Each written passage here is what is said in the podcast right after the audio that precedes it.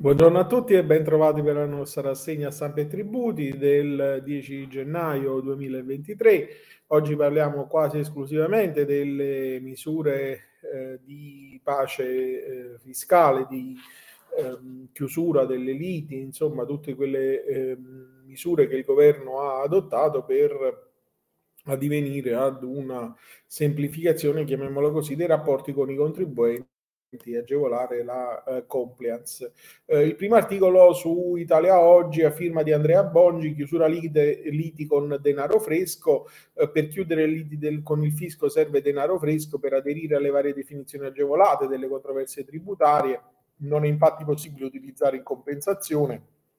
ai sensi dell'articolo 17 del DLGS 241 del 97 eventuali crediti fiscali posseduti dal contribuente. Si tratta infatti di misure eh, con le quali la manovra di bilancio intende recuperare gettiti dalle casse dello Stato, per cui per chiudere validamente la lite con il fisco è espressamente escluso la possibilità di ricorrere all'istituto della compensazione, quindi la possibilità di utilizzare crediti fiscali in compensazione non è invece sempre espressamente escluso, quindi in alcuni casi è possibile.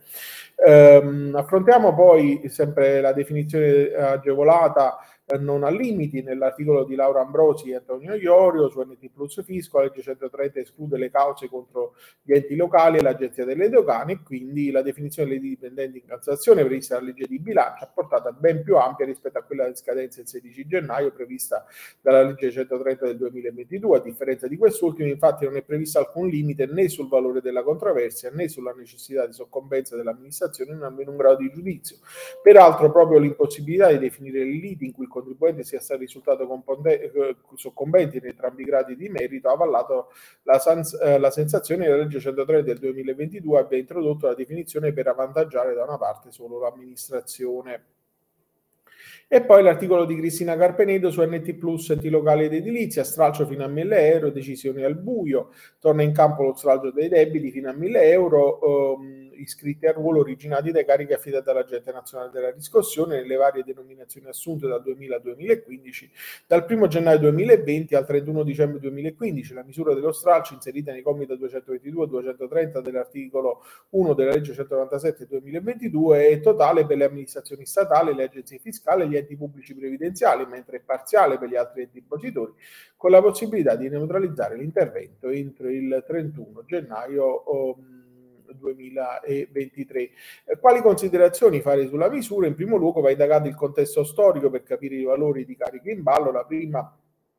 cosa quindi che ehm, porta in uh, automatico la uh, decisione e, e, può essere anche eh, diciamo il fatto che può essere eh, revocata e quindi è ragionevole eh, considerare che le motivazioni poste a fondamento della decisione volta a neutralizzare lo stralcio siano quelle di evitare ogni potenziale ripercussione negativa, oltre alle ragioni di equità che negli ultimi anni hanno ceduto il passo alla, eh, alle criticità della, eh, della riscossione. Ehm, e poi parliamo di... Ehm,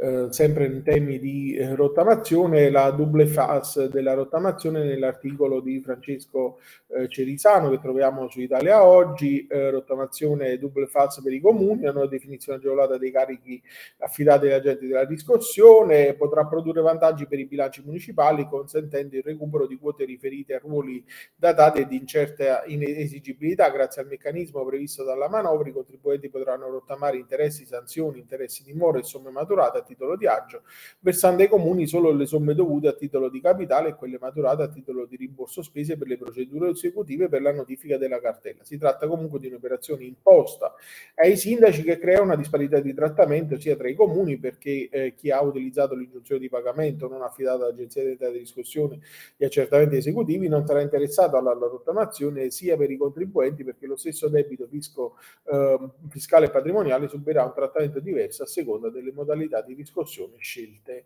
eh, dal comune. Poi Giuseppe De Benedetto RT Plus Antilocale ed Edilizia, mini cartelle se i comuni bloccano lo stralcio via la rottamazione. Le istruzioni dell'IFEL sulla delibera che da adottare entro la fine dell'anno, entro il 31 gennaio i comuni dovranno decidere se neutralizzare gli effetti dello stralcio parziale delle cartelle di pagamento fino a 1000 euro adottando un'apposita delibera di consiglio da trasmettere entro la stessa data all'agente nazionale della riscossione. Lo ricorda l'IFEL con nota di approfondimento sugli interventi e quindi l'appuntamento è vicino e entro il 31 dicembre ehm, occorre fare questo adempimento e l'IPE l'ha messo anche a disposizione poi un modello di delibera per aiutare gli enti questo percorso. Eh, Giuseppe Morina e Tonino Morina, NT Plus Fisco del Sole 24 Ore, lead in Cassazione doppio binario per chiudere prima della scadenza, ultimi giorni per i contribuenti che intendono chiudere le liti pendenti in Cassazione. Scade infatti lunedì 16 gennaio il termine per eh, fruire della definizione agevolata dei giudizi tributari pendenti alla Cassazione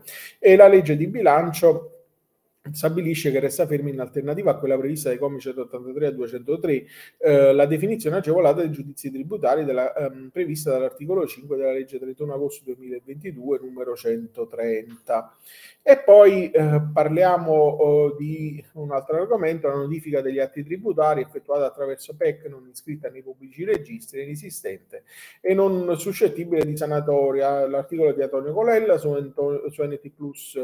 eh, diritto, nota sentenza della Corte di Giustizia Tributaria di secondo grado del Lazio, la numero 6507 del 2022, che eh, va a statuire che è inesistente la notificazione della cartella di pagamento proveniente da un indirizzo di posta elettronica certificato, non risultante in nessuno dei pubblici registri.